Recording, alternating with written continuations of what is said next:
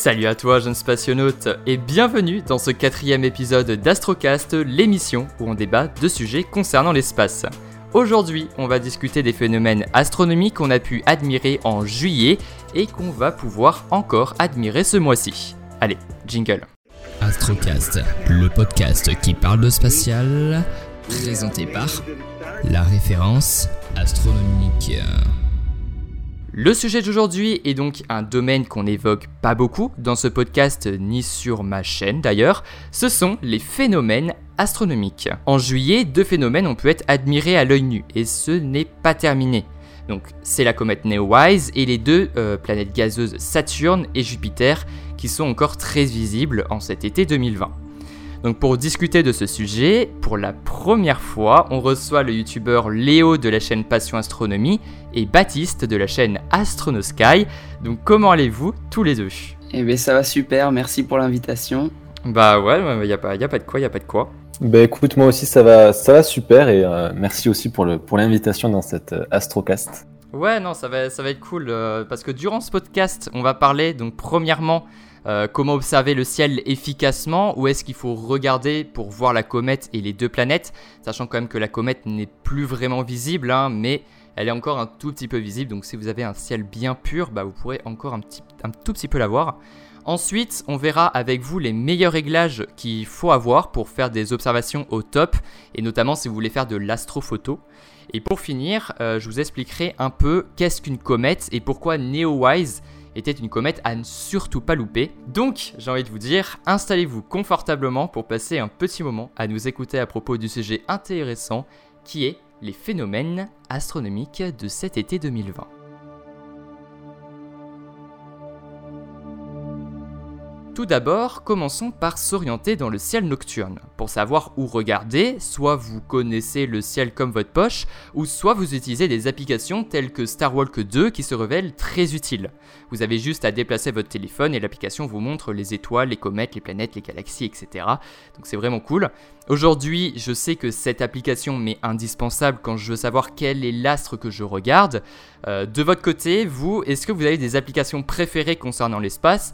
Par exemple, Baptiste, est-ce que tu as une application vraiment obligatoire pour ton télescope pour ton est-ce que tu as une application connectée ou des trucs comme ça? Euh, Alors pour ma part, il y a beaucoup d'applications que j'utilise euh, pour me repérer par exemple. Donc il y a une application très bien, c'est Skyview. C'est une application gratuite sur téléphone.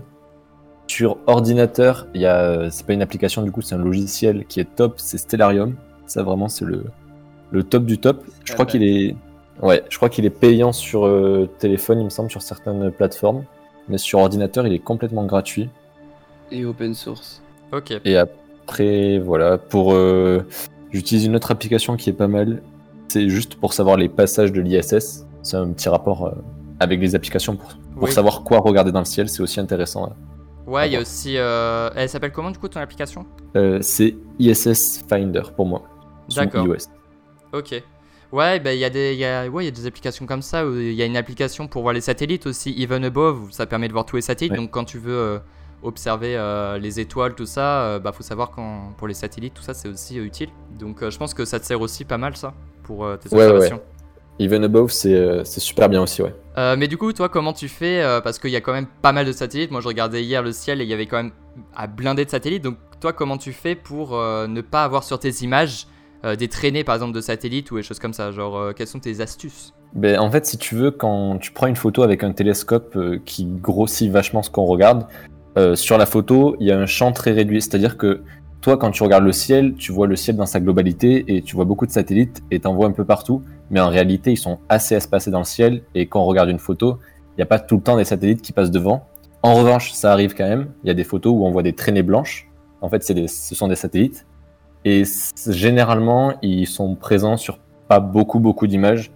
Et si jamais ils sont présents sur des images, soit on peut retirer l'image où il y a un satellite qui passe, soit avec euh, certains logiciels, il y a certaines techniques qui permettent de retirer cette traînée blanche. Ah, d'accord. Ah, ok. Et du coup, y a... pour tes traitements d'images, vous utilisez euh, des logiciels, vous? Pour les traitements des images Ou est-ce... Enfin, vous utilisez des... sans doute des logiciels, oui, pour, euh, pour traiter les images? Mais moi, pour ma part, euh, euh, je pratique vraiment pas du tout l'astrophoto. euh, j'ai des bases. Ouais. Mais Ah, euh, sinon, j'ai aucun matériel en astrophoto, donc j'ai pas non plus de, de logiciels euh, pour. euh, quand on me parle d'astrophoto, je, je, je sais quand même parce que j'ai le minimum à savoir, mais sinon j'ai pas de logiciel. Non. Ok. Euh, moi, du coup, j'utilise. euh, Alors, il y a pas mal de logiciels que j'utilise, notamment euh, en. bah, Il y, a, il y a un logiciel très connu qui s'app- qui s'appelle PixInsight en astronomie. Ouais, je- Bon, c'est c'est un logiciel assez complexe, mais sinon, il y a des logiciels plus faciles. euh. En fait, si tu veux, les logiciels en astronomie pour le traitement d'images, il y a deux catégories de logiciels. Les logiciels qui vont faire des traitements d'images planétaires, donc tout ce qui est objet du système solaire, Mhm. et euh, les logiciels qui vont permettre de faire des traitements de- d'objets du ciel profond. Et donc là, ça va être, par exemple, pour le ciel profond, on va avoir Deep Sky Staker, Photoshop, PixInsight. Et pour les logiciels planétaires, on va dire, il y a euh, par exemple AutoStaker, Registax et bien d'autres. D'accord, ok. Ok, ok. Et du coup, ça prend à peu près combien de traitements Enfin, ça prend à peu près combien de temps pour faire un traitement d'une image? Mais alors ça peut varier en fonction des traitements. Par exemple, quand tu fais un, traitement de photo planétaire, euh, en fait, si tu veux, quand tu prends en photo une planète, tu prends d'abord une vidéo, et après tu vas prendre chaque euh, image de la vidéo et tu vas les empiler. Ce type de traitement, c'est assez rapide et c'est surtout euh, très très automatisé, on va dire. Et donc ça peut varier entre... traitement d'image planétaire, moi j'y passe entre 30 minutes et 1 heure. Ah ouais. Donc euh, voilà, c'est assez rapide quand même. Et par contre, traitement ciel profond, il y a beaucoup plus de choses à faire. Ouais. Et ça peut prendre euh, plusieurs heures euh, sans problème. Donc, pour revenir à l'observation donc, des deux géantes gazeuses, donc Saturne et Jupiter, euh, normalement, même sans les applications qu'on qu'on vient d'énoncer, vous pouvez normalement pas les louper. Euh, il faut regarder à peu près au sud-est et, euh, et elles sont quand même assez proches. Donc, la plus brillante, c'est Jupiter et celle qui est un tout petit peu plus basse, c'est Saturne. D'ailleurs, c'est toi, Léo, qui avait fait une vidéo sur, sur ta chaîne Passion Astronomie pour savoir se repérer dans le ciel. Donc la dernière c'était sur le printemps, c'est ça? Et tu avais fait une vidéo sur l'été, c'était l'année dernière sans doute. Et euh, du coup, est-ce que tu as des conseils pour bien se repérer dans le ciel euh, de cet été quand on n'a euh, pas de smartphones qui font le travail à notre place? Alors là, on rentre vraiment dans mon domaine puisque Ouais. moi, j'utilise vraiment très peu euh, les applications smartphone. C'est-à-dire que quand ça fait un petit moment que j'ai pas regardé le ciel et que je sais pas quelle planète est devant moi, puisque faire la différence entre Saturne et Jupiter, euh, Jupiter normalement brille plus, enfin brille plus, euh, émet plus de lumière. Enfin, émet, oh là là, c'est Oui, oui, non mais t'inquiète. Euh, Jupiter est plus grosse dans le ciel, donc quand elle est juste à côté de Saturne, on, on peut faire la différence. Mais euh, quand ça fait un petit moment que j'ai pas regardé le ciel, je sors mon, smartphone, mon smartphone sinon. Euh, tu disais au sud-est, en fait, il faut savoir que tout le système solaire, il, il est posé un peu comme sur un disque, et donc dans le ciel se dessine ce qu'on appelle le plan de l'écliptique. C'est la trajectoire que fait le soleil euh, la journée dans le ciel. Et ben la nuit, la lune, les planètes, à quelques degrés près, suivent la même trajectoire que le soleil. Donc ça s'appelle le plan de l'écliptique et on ne peut pas louper les planètes puisqu'elles peuvent pas se trouver ailleurs que sur ce plan. Donc sud-est, c'est quand elles se lèvent, exactement comme le soleil, et nord-ouest, c'est quand elles se couchent. Donc par exemple, des fois quand le soleil se couche, euh, juste après qu'il se soit couché, on peut voir euh, Vénus ou Mercure. Et euh, de l'autre côté, au sud-est, quand elles sont de l'autre côté, sinon des fois elles sont déjà en plein milieu du soleil, on peut voir euh, Saturne, Jupiter. Après, les autres sont trop froides, trop éloignées et invisibles à, à l'œil nu en tout cas. Ok. Du coup, euh, qu'est-ce que tu voulais que j'utilise Bah par exemple, c'était euh, tu faisais une ta vidéo, c'était surtout par rapport aux constellations. C'est ça. Donc par exemple, pour quelqu'un Alors- qui a pas vu ta vidéo, euh, est-ce que tu pourrais résumer un petit peu ça? Alors, euh, pour euh, éviter euh, de se servir de son smartphone, c'est une très bonne chose de se servir de son smartphone, c'est super utile et c'est très bien fait. C'est juste que quand on, on aime regarder le ciel et savoir où est-ce qu'on regarde et se repérer facilement, après quand on sort tous les soirs, au bout d'un moment ça rentre. Mais en fait, euh, ce que je crée en vidéo, c'est une petite histoire qui permet d'avoir un, comment dire, un moyen mémotechnique de se repérer dans le ciel en partant d'une constellation emblématique dans l'hémisphère nord qui est la Grande Ourse, donc euh, en forme de casserole. Et en fait, en partant de celle-ci, on peut euh, comme tisser sa toile et se balader de constellation en constellation. Donc ça, c'est vraiment le thème de, la vidéo, enfin des quatre vidéos de la série apprendre à se repérer dans le ciel. Et donc, euh, on voit saison par saison, puisque, puisque la Terre tourne autour du Soleil. Donc, l'orientation qu'on a dans, dans notre galaxie change et les, galaxies, les, pardon, les constellations changent. Hum, et du coup, on voit chaque saison, dans chaque épisode, les constellations que nous offre le ciel. D'accord. Donc c'est une, c'est une façon d'apprendre à se repérer qui est, est disons, une fois qu'on l'a appris, euh, plus pratique, puisque après quand on a un GoTo par exemple qui est monté sur le télescope, ben, c'est encore plus simple. Mais hum, moi personnellement, je suis juste un petit astronome amateur, j'ai un télescope de 150 par 750 et j'anime beaucoup euh, les soirées étoilées en association d'astronomie, c'est ce qui me plaît le plus. Et là par exemple, on a du gros matériel.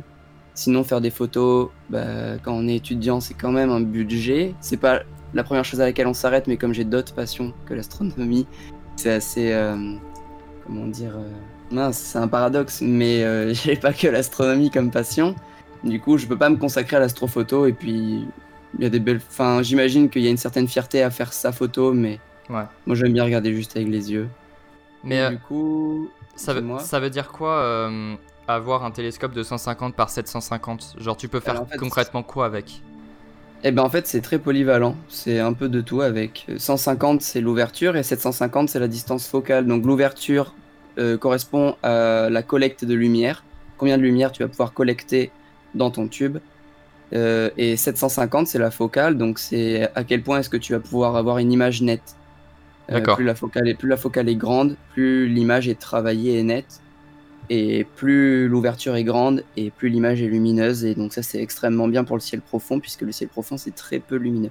Donc 150 ça te permet d'avoir une ouverture suffisante pour euh, observer par exemple euh, la nébuleuse de l'Alter ou du trognon de pomme ou elle en a plein des noms mais par exemple celle-ci on la voit bien surtout quand on a un filtre euh, oxygène CO3 je crois puisque la plupart de nos nébuleuses comment dire, euh, la plupart de nos nébuleuses, elles. Euh, pour, la distance, euh, pour la distance focale, c'est aussi ce qui permet de déterminer à quel point le pouvoir grossissant de, du télescope aussi. Hmm. Mais il y a un petit, y a un petit calcul en, en croix, je sais plus comment on dit, je suis vraiment en vacances. Hein. Il y a un petit. Un petit calcul. ouais, il y a un petit calcul qui permet, par exemple, moi, le 150 sur 750, c'est son pouvoir. T'as dit comment déjà? Le pouvoir quoi? Euh, ben en fait, non, mais le pouvoir grossissant, je sais pas. Ouais, mais il est de 6, moi. Je sais qu'il est de 6, et sur un 400, par exemple, il est de 5. Et du coup, tu passes d'un objet de.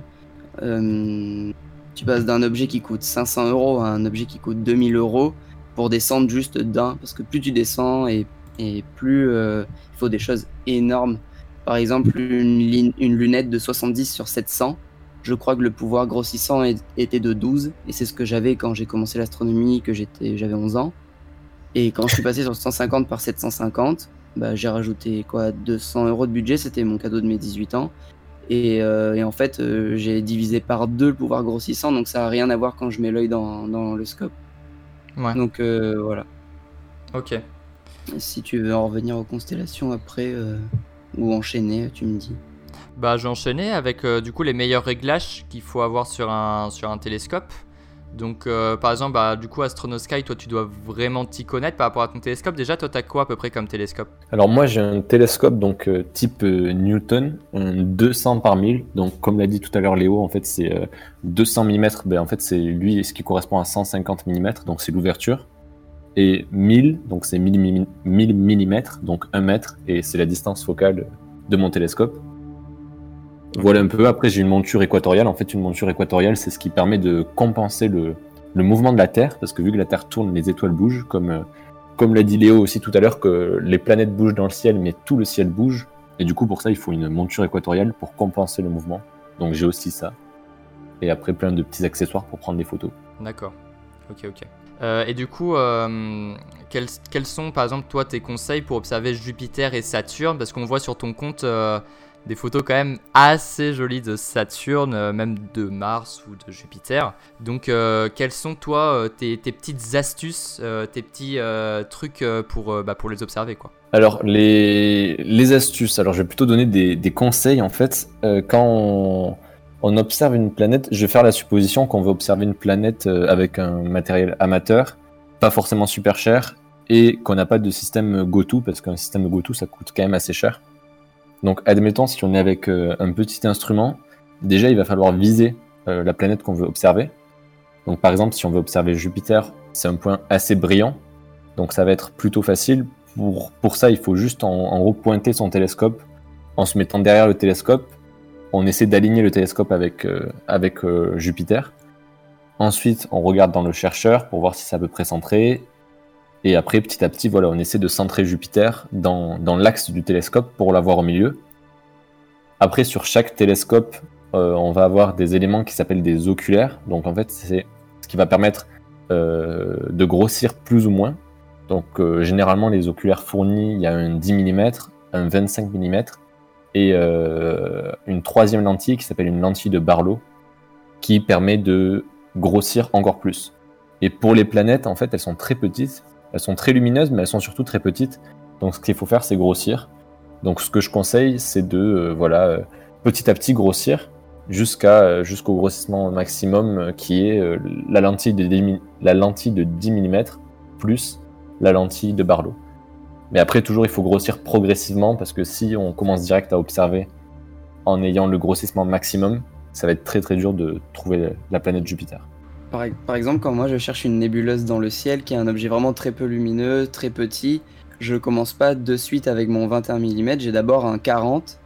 Et le 40, à part par exemple euh, pour distinguer euh, comment s'appelle la nébuleuse euh, de la lyre c'est Oui, la nébuleuse de l'anneau. Ouais, voilà, l'anneau de la ah. lyre.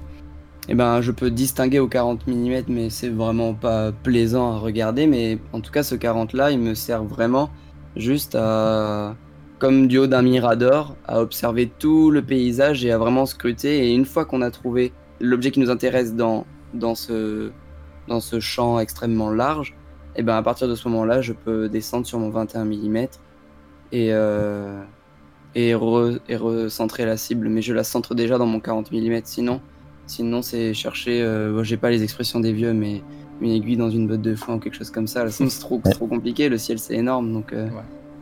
ouais. ouais, ouais. Puis c'est surtout qu'en plus, quand.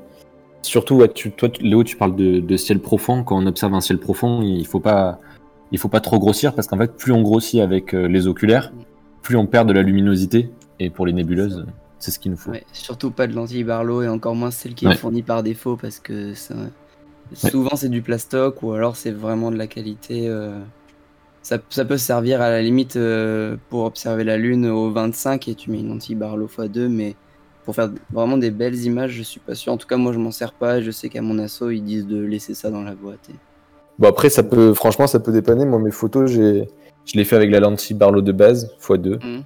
et, ah ouais, ouais, franchement, ça fonctionne bien. Parce que je sais que moi, ils m'ont dit euh, si tu veux pas avoir trop de, matériel, achète-toi une Barlow, mais alors une bonne Barlow à 150 euros. Pour, euh, parce que sinon, euh, ça détériore plus que ça améliore. Mais... Ouais, mais tu, regarderas, je t'ai envoyé les. envoyé des photos. Ok. De ce que j'arrive à Tout à l'heure, je voulais reprendre Arnaud, mais j'ai pas eu le temps. Je suis allé voir les photos de, de toi, Baptiste, sur Insta. Elles sont vraiment très belles, celles de Saturne. Franchement, je suis bien d'avoir ce résultat en tout cas. J'en fais un petit peu avec mon. En parlant d'astrophoto. La seule petite chose que je fais, moi, c'est avec euh, le smartphone. Ce qui est possible de faire, c'est une application qui s'appelle euh, Nightcap.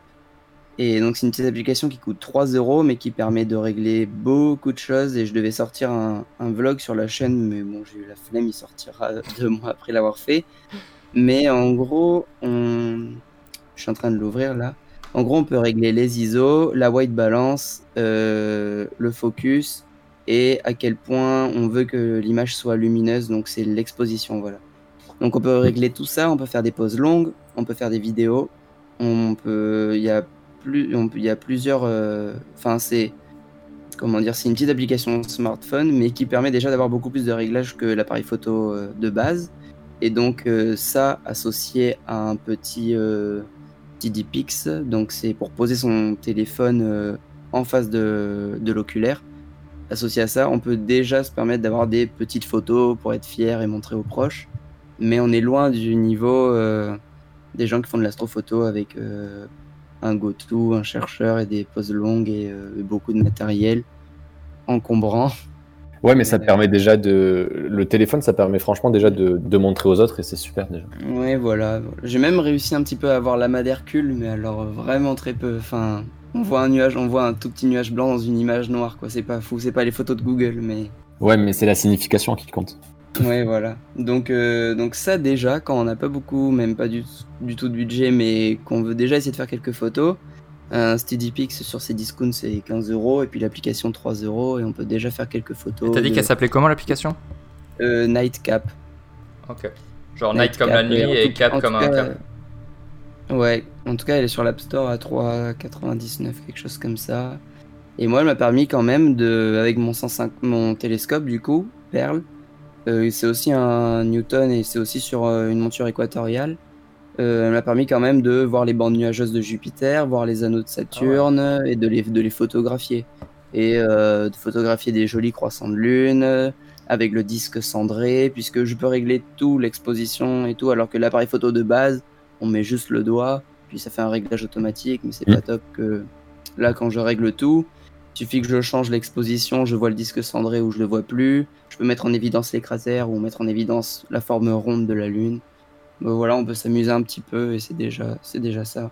Ouais, Je suis d'accord. Du coup, est-ce que vous deux, vous avez observé euh, la comète Neowise? Euh, ben alors, du coup, pour ma part, oui, je l'ai observé. Je l'ai observé d'ailleurs pour la première fois avec Robin, euh, Osmos Cosmo. Ah oui, oui, il m'en a a parlé, ouais. Et euh, ben, c'était début juillet et franchement, c'était top. C'était la première fois que je voyais une comète à l'œil nu. Je n'avais déjà vu au travers de mon télescope, mais à l'œil nu, c'est pas si fréquent. Mm. Et, et du coup, voilà, je, je l'ai observé. Je l'ai aussi photographié. J'ai fait des photos grand champ et, et des photos euh, champ réduit sur la comète. Et voilà, c'était super. C'était la première fois que j'en voyais une à l'œil nu et c'était top. Et euh, du coup, euh, pour l'observer, t'as as fait quel réglage à peu près? C'est- juste une, photo basique ou il faut quand même des réglages euh, particuliers? Alors, l'avantage de cette comète, c'était qu'on pouvait la photographier sans vraiment de gros matériel. Il, suffi- il suffisait juste d'un petit appareil photo réflexe, type Canon, Nikon, enfin, il y a plein plein de, modèles. Et il fallait juste augmenter le temps de pause, donc aller à à peu près une dizaine de secondes, une quinzaine de secondes de temps de pause. Augmenter un petit peu les, les ISO, donc monter à 400 ou 800 ISO. Et juste ces réglages-là, ça suffisait à, à déjà avoir une belle photo de, par exemple, du paysage avec la comète euh, au fond. et, euh, et toi, Léo, t'as réussi à, à la voir? Comment dire euh, Oula. euh, Non, je l'ai pas du tout, du tout, du tout, pas du tout vu. Non, tu l'as. euh, Ouais, même à l'œil nu, tu l'as pas vu. Non, euh, Ça, c'est dommage. Ouais, je sais. C'est pour ça qu'on va éviter d'en rajouter une couche. euh, on va faire comme si il s'était rien passé.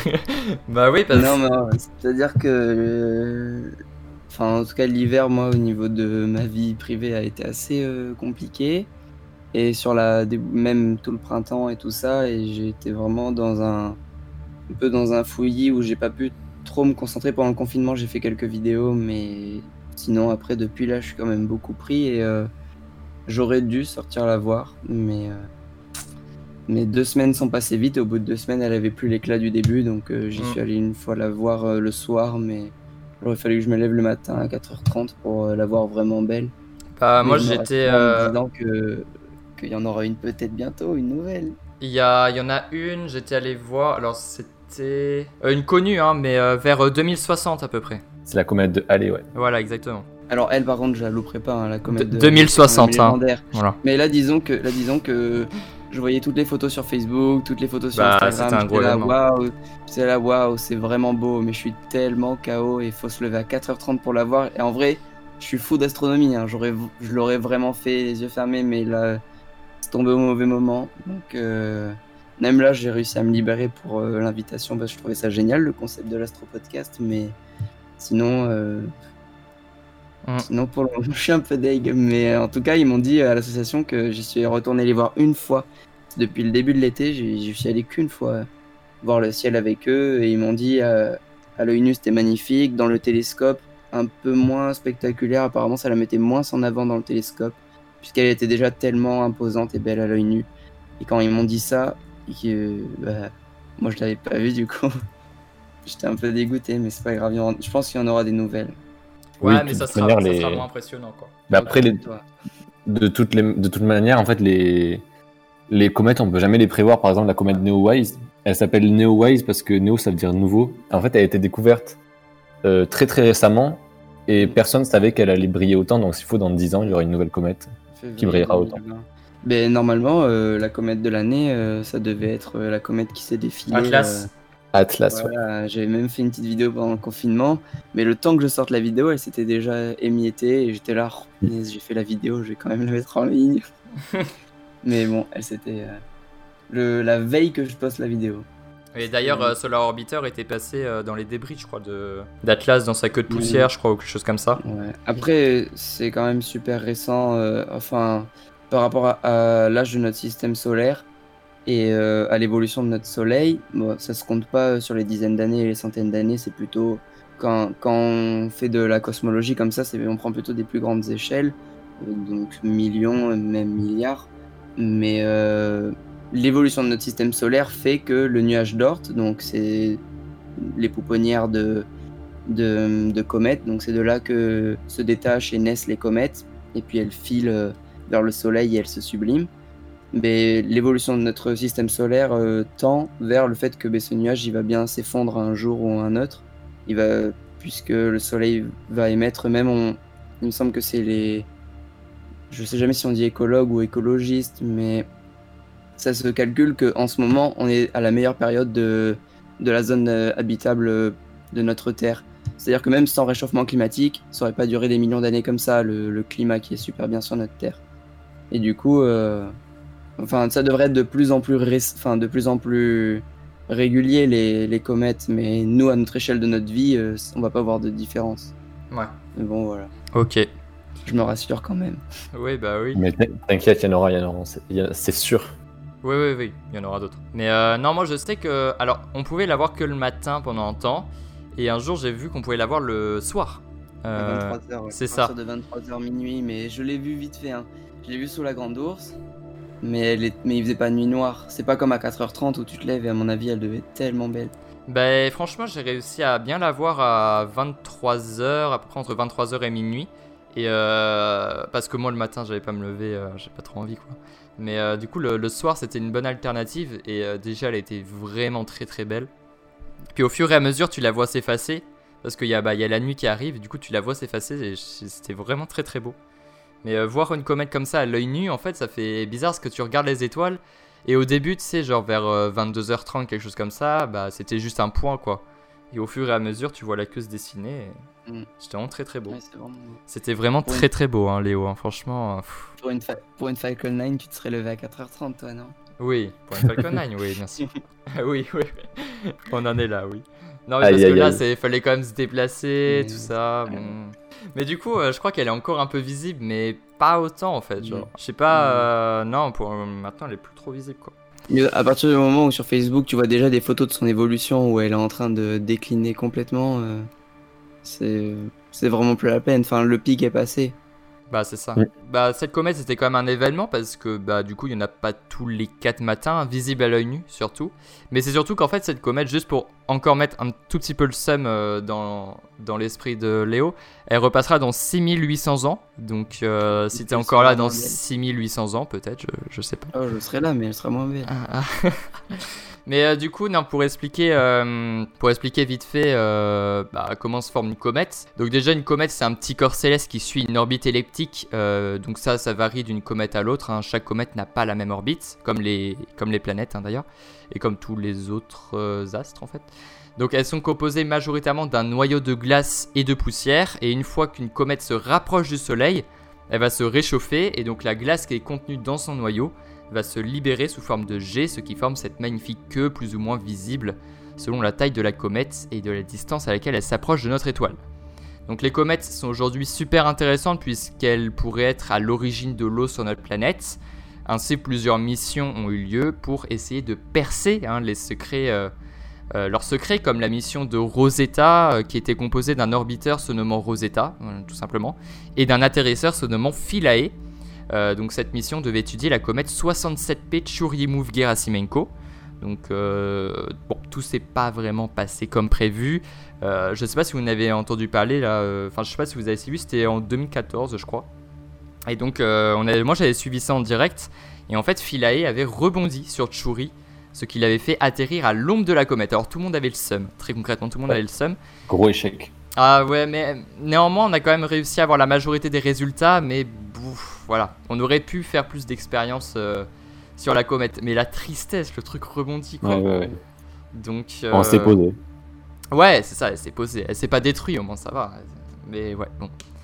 Donc euh, au- aujourd'hui, c'est sûr que les comètes sont super intéressantes. Elles sont peut-être euh, la réponse à de nombreuses questions. Donc euh, c'est pour ça que c'est, elles sont quand même euh, assez intéressantes. hein, euh. Et d'ailleurs, ça a été prouvé il y a pas longtemps. Alors c'est aucun rapport, hein, mais euh, ça vient de, de m'arriver. Que du coup, euh, les, les dinosaures ont été euh, éradiqués de la surface de la Terre par un astéroïde et non pas euh, par les volcans. Bah, Est-ce que c'est intéressant? Je sais pas. Je vous le dis. Voilà, peut-être qu'il y en a qui savaient pas. Voilà. C'est aucun rapport, hein, je vous le dis. On peut en parler aussi si tu veux. hein. On peut dévier, t'as dit qu'on dévierait donc. Euh, bah écoute, si, c'est, si tu veux en parler, si t'as des choses à dire là-dessus, y a pas de souci. juste une parenthèse, c'est juste que les pluies de météorites, donc enfin le gros, enfin ça c'est ce qu'on voit sur les photos quand on est petit, mais le gros astéroïde qui a atterri donc dans le golfe du Mexique et qui a euh, ravagé et qui a mis un point final euh, au chapitre des dinosaures, mais euh, ça c'est vrai, mais c'est pas ça qui a causé leur extinction, puisqu'en fait depuis des millions d'années déjà, ils étaient en train de de Ouais. s'auto-détruire. En fait, enfin Ça fait, ouais. Ça faisait Ouais. 300 000 ans qu'apparemment c'était déjà en, en déclin. Voilà. C'était donc dans tous les cas ils auraient ils, ils seraient disparus tout de même mais euh, Ça a accéléré ça a quoi. ça a marqué un point final Ouais. et encore hein, il y a plein de dinosaures encore qui existent euh, enfin les libellules euh, les tortues euh, tu trouves plein de trucs c'est encore des dinosaures les oiseaux les poules mais bon les poules c'est pas très joli comme dinosaure Ça restera un Euh, petit peu un mystère. Ouais, voilà. Mais en, ça. en tout cas, ça a, été, ça a été très largement affirmé et, euh, et prouvé que euh, les dinosaures ne régnaient déjà plus. C'était plus l'âge d'or des dinosaures euh, quand, quand il y a eu cet astéroïde qui a, qui a tout, euh, tout détruit. Ouais. Donc voilà. Du coup, je pense qu'on est à peu près fini. Euh, Est-ce que vous avez des choses à. Alors, je sais que déjà, euh, il y a une pluie, il y a une pluie d'étoiles filantes. Bah, en ce moment, là, il y a une pluie d'étoiles filantes. Il y a les étoiles filantes des Perséides, la pluie d'étoiles filantes des Perséides qui, est en- qui est visible comme chaque été. Et donc, euh, je sais pas si vous en avez observé quelques-unes. Il y avait une pluie d'étoiles filantes hier, mais avec l'orage qu'il y a eu à peu près sur toute la France. Euh, Est-ce que vous avez eu de la chance euh, d'en observer quelques-unes quand même? Ok. Euh, bah, du coup, moi, j'ai, je suis sorti, je suis rentré Ah, parce qu'il y avait des nuages. Donc voilà. d'accord, c'est rapide au moins. Moi, quelques jours avant les orages, oui, on en voyait déjà Ouais. quelques-unes. Puisque de toute façon, enfin souvent, euh, enfin, en tout cas, euh, je sais que moi, il y a des fois des gens qui, me- qui me demandent les dates vraiment précises et je leur dis, ben, sortez et regardez le ciel en août. Oui, c'est ça. pas vraiment des jours précis puisque euh, la raison pour laquelle on voit chaque année au mois d'août des étoiles filantes, c'est juste qu'on passe dans un petit nuage de poussière qui est toujours au même endroit. Et donc euh, à chaque fois qu'on a fini de faire le tour complet du soleil, et ben à chaque fois on repasse dans ce petit nuage là au mois d'août. Et donc chaque fois il y a des petites pluies d'étoiles filantes qui s'appellent donc les Perséides, qui je sais plus où elles sont situées, je crois que c'est nord-est. Je crois qu'elles arrivent du nord-est normalement. Constellation de Persée. Constellation. Ouais. Constellation de Persée, ouais. Ouais. Ça Ouais, paraît ouais. logique. Mais du coup c'est pas nord-est Persée. Euh, si c'est nord-est. Si, si, c'est nord-est. Si, si, c'est nord-est. Du coup, un petit peu avant le- euh, les jours de orageux, j'en ai vu quelques-unes, oui. Et je pense qu'on aura la chance d'en voir encore dans 2-3 jours. Oui. Quand, si, si ça se redégage en tout cas. Ouais, parce que Ouais, là, c'est euh, ça. il faisait super beau période. euh, ces derniers jours, et puis euh, là, quand il y a les pics d'étoiles filantes. euh, Mais souvent, c'est- euh, souvent c'est vendu dans les médias ou sur, euh, sur les, réseaux, les réseaux sociaux. C'est souvent vendu comme le 11, 12, euh, 13 août. Ne loupez pas ces jours-là. Le 14, il n'y en a plus du tout. hein. Alors qu'en fait, ouais, c'est deux, deux semaines, trois semaines. bah, c'est depuis, euh, le 17 juillet à peu près, jusqu'au 24 août, à peu près. Un, un mois carrément. Ouais.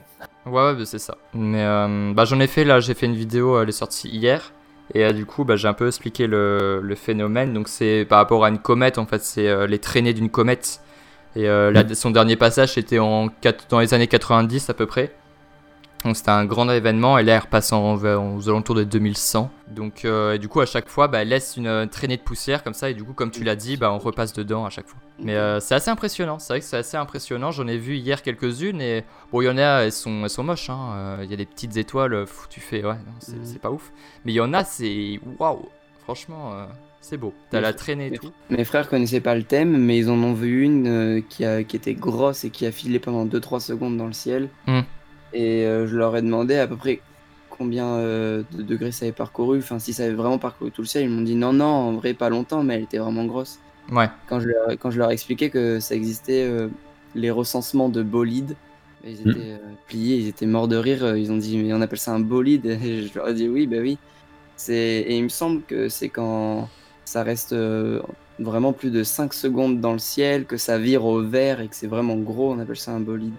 Et j'en ai vu une fois dans les Pyrénées. Ça, ça arrivait vraiment du, du nord-est. C'était pas haut, mais alors ça a tout traversé. C'est parti derrière les montagnes. vraiment, on l'a vu euh, comme, euh, comme des gens qui joueraient au tennis et qui se passeraient la balle. J'ai suivi avec les yeux, j'ai fait. Ouais. J'étais là, oh. Et première, première et seule fois que j'ai vu vraiment un bolide, donc je suis allé me renseigner sur internet et en fait il y a des recensements. De... Ouais, ouais, ouais. ouais.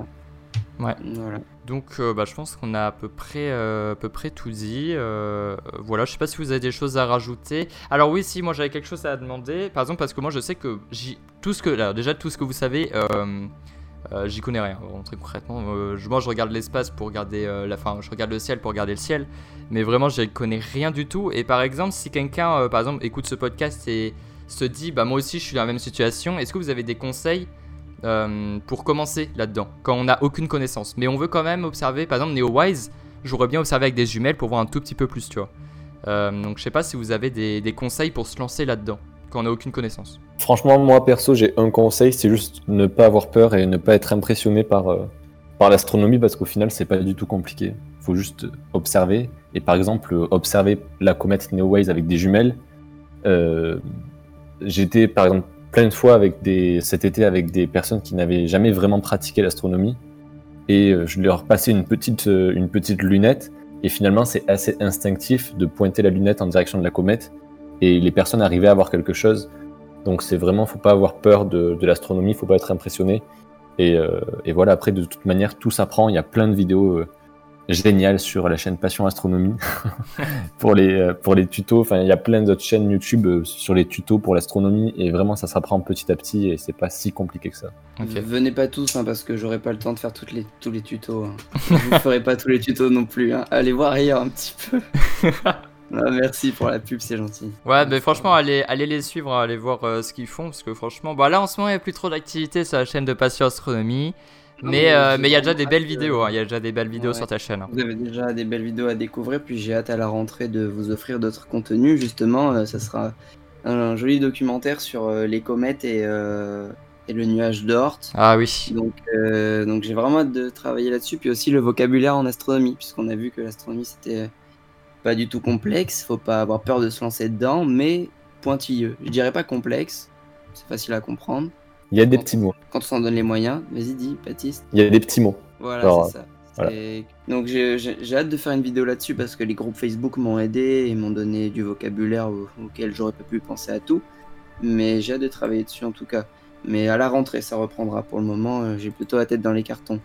Ouais. Et ce que je voulais ajouter, moi, parce que ça va aller vite, j'ai qu'un conseil aussi, qui rejoint Baptiste, évidemment, de pas avoir peur. Il faut pas avoir peur, il faut vraiment, une fois qu'on est bien entouré, c'est super facile à comprendre. Puis il y a différents degrés. Il y en a qui ajoutent des maths à l'astronomie, et puis il y en a qui juste regardent la Lune. Donc, moi, mon conseil en or, c'est vraiment de chercher sur internet une association pas loin et d'aller faire un soir un essai. Et si tu passes toute la soirée ébahi et que les gens prennent le, soin de, de, bien te montrer, il suffit juste de leur demander comment je peux rejoindre l'association.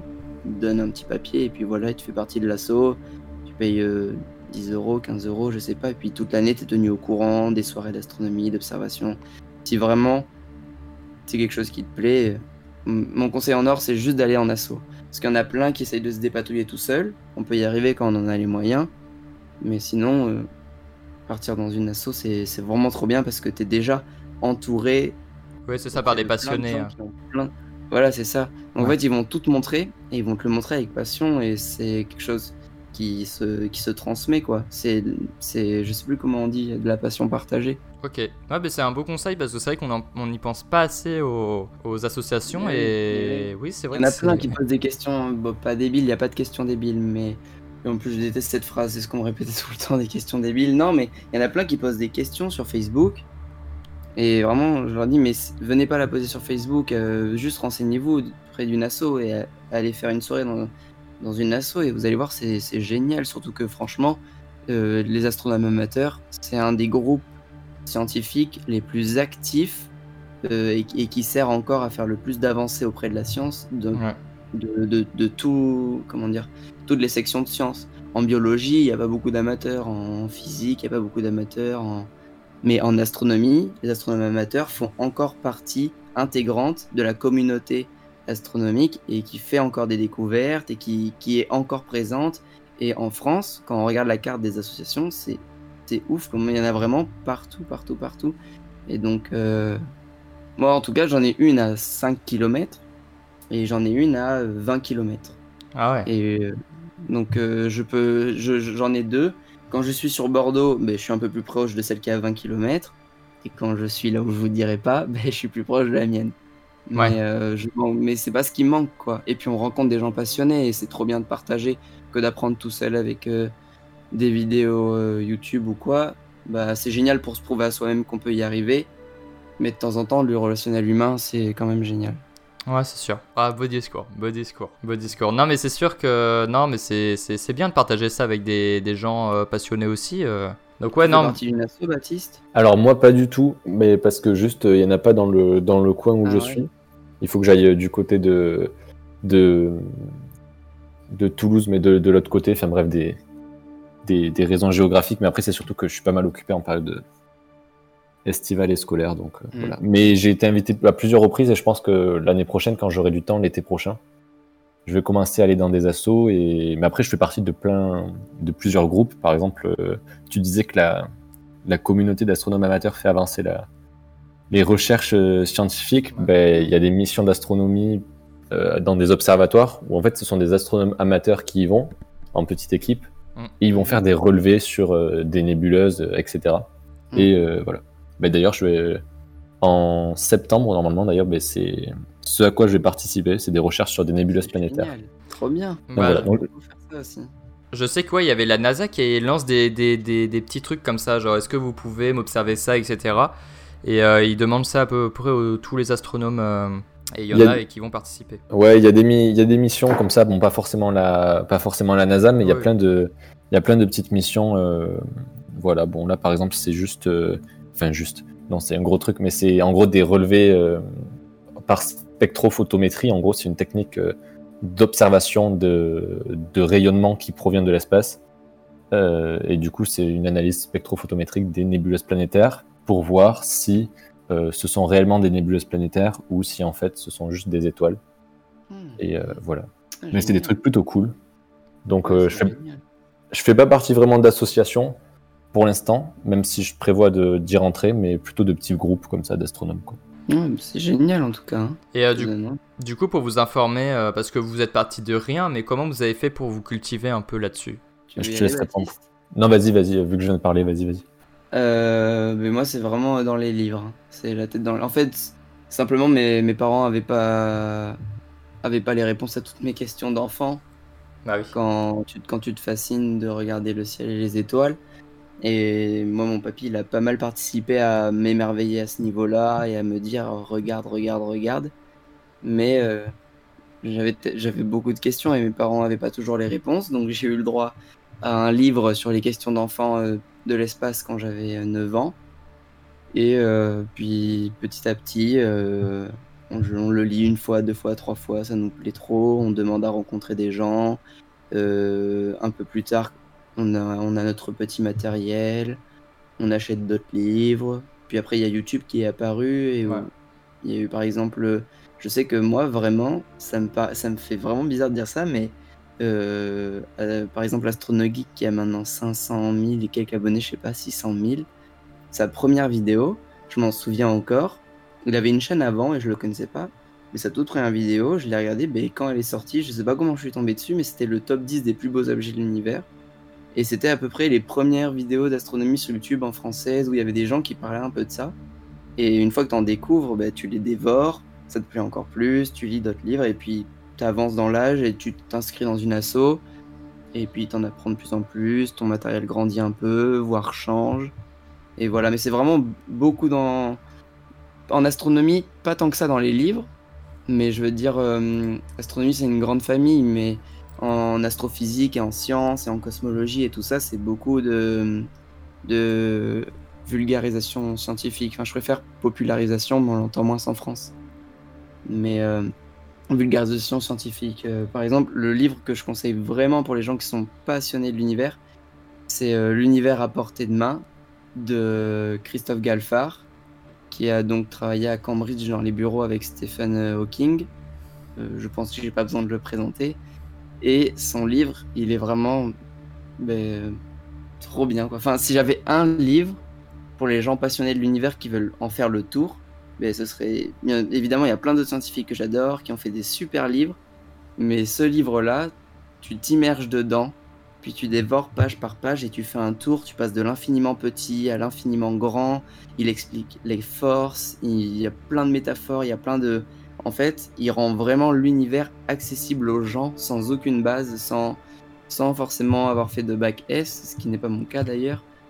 Et. Euh Enfin, ce qui est mon cas, j'ai pas de bac scientifique et pourtant, c'est. Euh, ben, ce livre-là, c'est vraiment l'univers à portée de main. Et c'est génial, de Christophe, Christophe Galfard.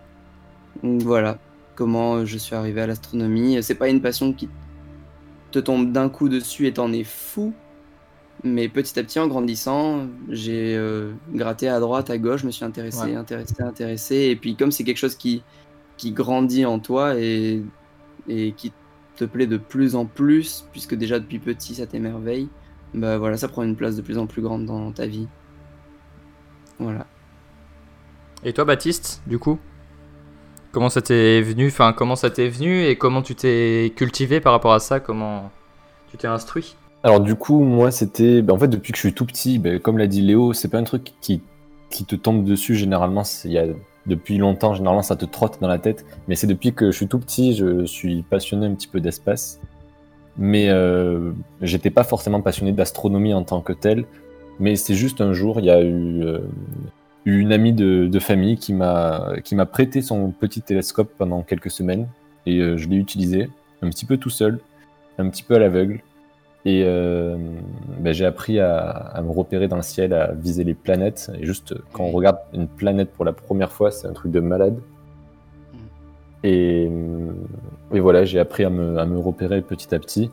Et après, comment j'ai acquis de, de l'expérience, on va dire, c'est euh, juste en pratiquant. J'ai acheté des livres.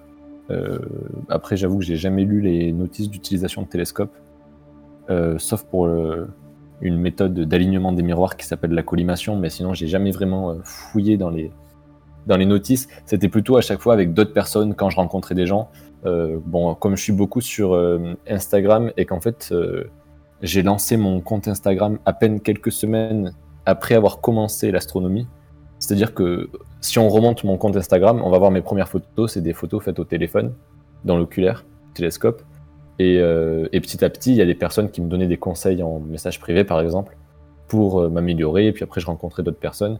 Et c'est surtout comme ça que je me suis euh, petit à petit amélioré. C'est juste avec la pratique et, la rencontre de d'autres personnes, parce que vraiment, la communauté des astronomes amateurs, il y a vraiment que des gens bienveillants et toujours prêt à aider, toujours prêt à passer du temps pour. Euh, passionné, je, suis, tout à fait d'accord. Et c'est génial que tu aies pu avoir des partages comme ça, enfin du relationnel même à distance, et pas forcément dans une asso, puisque tu expliqué que tu n'en avais pas. C'est génial que tu aies pu retrouver du relationnel humain comme ça à travers les réseaux et des gens qui t'ont aidé. Je trouve ça vraiment cool. Ben, j'ai fait partie de. Enfin, dans, dans, ma vie, après, j'ai eu beaucoup de. J'étais dans beaucoup d'autres milieux, par exemple, je sais pas, le milieu de la musique, le milieu du sport, etc. Mais le mhm. milieu, le milieu de l'astronomie amateur, c'est vraiment ça, un truc de fou à quel point les gens sont soudés, même quand ils se connaissent pas. Parce que on sait tous à quel point c'est une galère quand on a un problème sur, sur un télescope des fois. Je suis d'accord. Moi, le deuxième milieu dans lequel je suis énormément plongé, qui prend une grosse place dans ma vie, c'est euh, l'océan et le surf.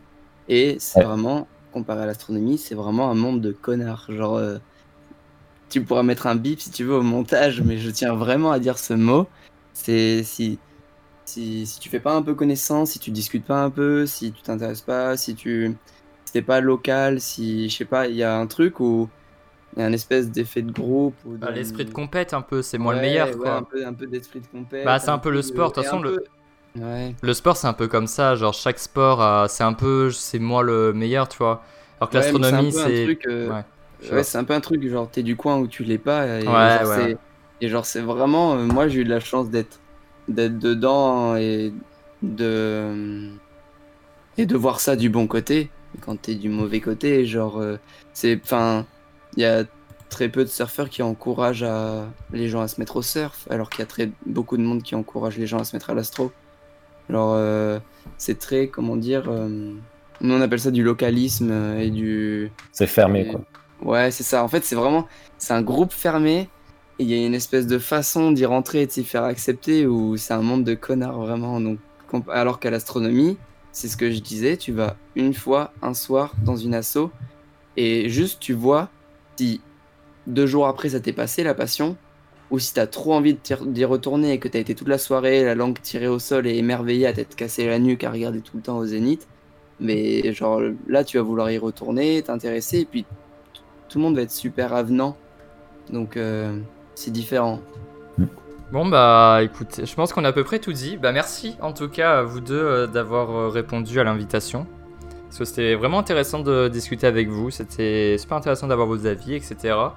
Euh, vos expériences aussi, parce que bah, moi j'en ai pas du tout, et il y en a surtout, il y en a sûrement qui sont dans le même cas que moi. Et entendre des, des gens parler comme vous, bah, je trouve ça super intéressant. Donc euh, bah, merci beaucoup, et puis euh, bah, allez les suivre, hein, euh, du coup, euh, Astronosky sur Instagram. Ta chaîne YouTube, euh, je sais pas si tu comptes. euh, Plutôt, plutôt Instagram. YouTube, il y aura peut-être quelques vidéos, mais c'est plutôt Instagram pour les photos, quoi. Ouais, c'est surtout. Il est très actif sur Instagram et c'est cool que ce soit autant actif. Et euh, pareil euh, pour euh, Passion Astronomie, hein, euh, sa chaîne YouTube qui va du coup bientôt reprendre à la rentrée.